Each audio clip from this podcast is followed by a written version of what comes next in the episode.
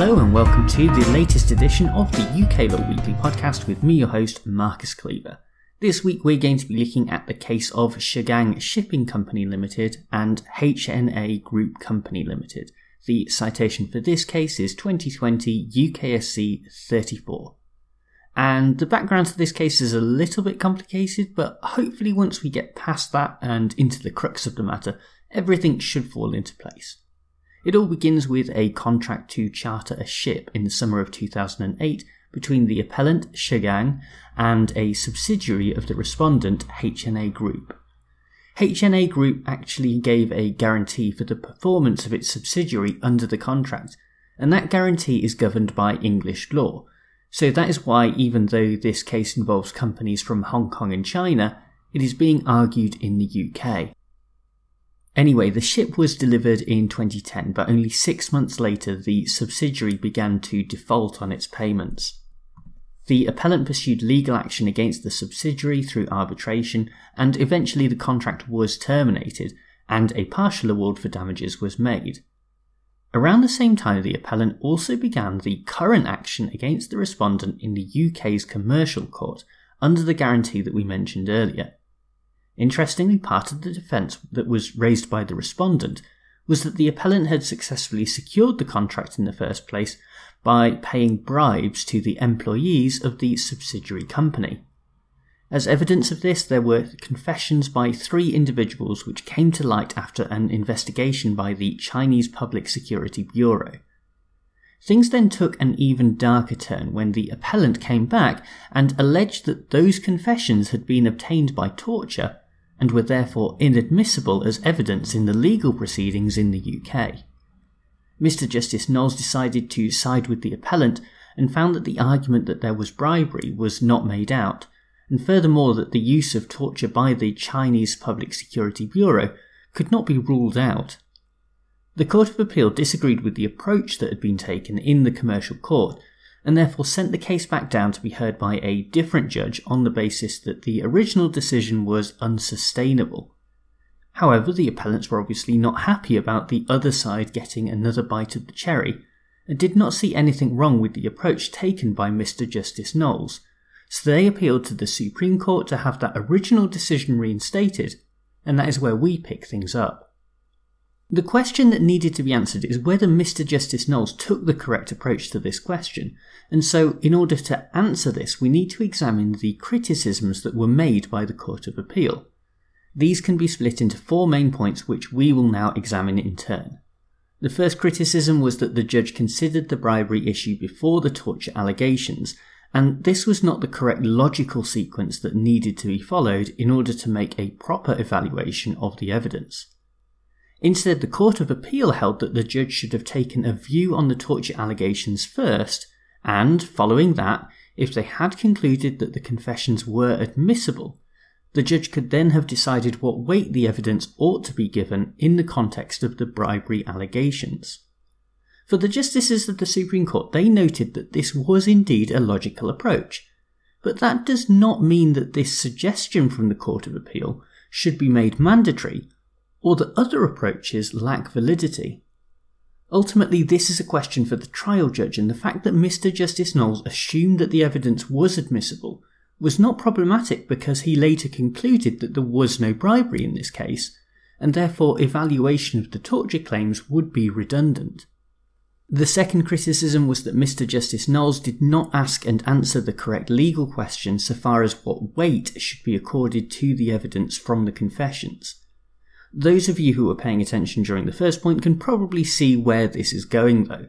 At the trial, the judge made an assessment of the allegations of bribery and found those allegations wanting to the extent that he concluded that there was no bribery whatsoever.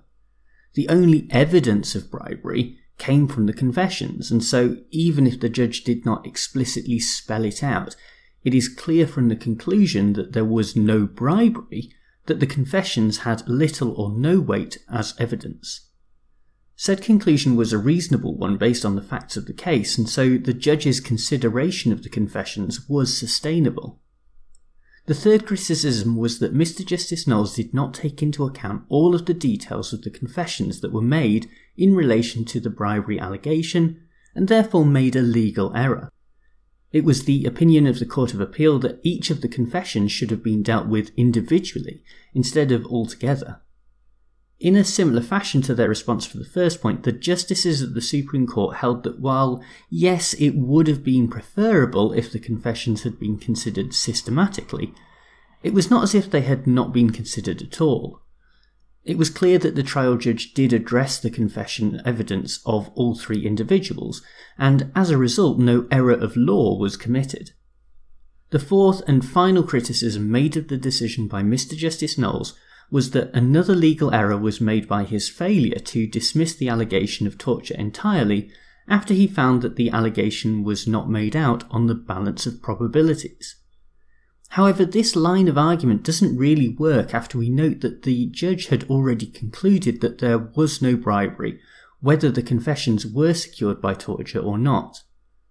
On top of this, though, the Supreme Court was keen to point out that even if it was the case that the trial judge had surmised that torture had not been proven on the balance of probabilities, it would still be reasonable for a judge to find that torture was a real possibility in the case and such a possibility could undermine the reliance placed on such evidence. In general, when it comes to hearsay evidence, an assessment of the weight that evidence should be given is not limited by the civil standard of proof that we are all familiar with. Overall, then, the four criticisms made of Mr. Justice Knowles were not justified. The appeal was successful, and the original decision, that there was no bribery, was restored. As we come to our own analysis of this case, I think we have to begin by saying that the approach taken by the Supreme Court with respect to evidence that may be contaminated by torture is to be welcomed. Clearly, this is the sort of subject that is not black or white, and an approach based on the civil standard of proof, where we say that if a confession is more than 50% likely to have been obtained by torture, then it's inadmissible, but if it's less than 50%, then it's completely fine. That just seems absurd. Unfortunately, despite its proven ineffectiveness, torture is a method of information gathering that remains relatively commonplace in certain parts of the world, and it is important that the courts in the UK are set up to deal with this sad fact. That means being set up to deal with the human rights implications of accepting evidence that has been obtained through torture and taking a critical view of the evidential burden that needs to be overcome. It is this careful and nuanced understanding that the Supreme Court has restored with this judgment. Instead of prescribing an approach like the Court of Appeal attempted to, there is now a much greater flexibility offered to trial judges so that they are able to assess the quality of any confession themselves. Furthermore, by not setting a threshold, there is a clear message that any evidence that is tainted by torture is potentially inadmissible, which should be a warning sign for any rogue states given how many contracts with an international element are governed by UK law. Finally, before we finish, I think it is worth saying that this should be of special concern for China for a few different reasons. On a geopolitical level, the relationship between the UK and China has been a rather strange one that seeks to toe a fine line between wanting to be close to them because of their economic might and rejecting them because of their dubious record when it comes to things like human rights, and also aligning the UK with America's tough stance on China as well. Most recently, we've seen this played out in the context of 5G, where the UK wavered on Chinese participation in setting up new infrastructure. What this case begins to show us is that while the government can afford to hem and haw, the courts will take a much stricter line when it comes to torture, and that is unlikely to change at any point in the future. The reason that I bring the actions of the Chinese state up in the context of this case between two companies is because, firstly, and most obviously, there was a reliance on confessions from the Chinese Public Security Bureau, which is a state authority that has been criticized in the past by the likes of Amnesty International and Human Rights Watch for relying on torture as part of its investigations. Secondly, in China, the public and the private sector are very closely entwined, and so there is not really any company that is truly separate from the state in the same way that we might expect here in the UK. In this case, the respondent was a Chinese company, but their subsidiary was based in Hong Kong. Unfortunately, in more recent times, it is becoming especially hard to distinguish between these countries, and the courts will do well to place much greater scrutiny on the activity of companies based in Hong Kong. The pro democracy demonstrations have struggled to regain traction in the light of the coronavirus pandemic, and the Chinese Communist Party has used this as an excuse to tighten its grip on the territory. The best that the UK can do in this situation is to stick to its principles, and that begins in the courts.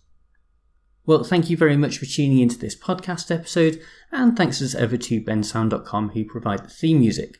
I want to say a very special thank you this week to several people who have uh, left reviews of the podcast on iTunes, especially to Vivian's, S8N9T, and to Mike Nix as well. We're actually on 197 reviews on iTunes now, so much appreciation to everyone who has left a review.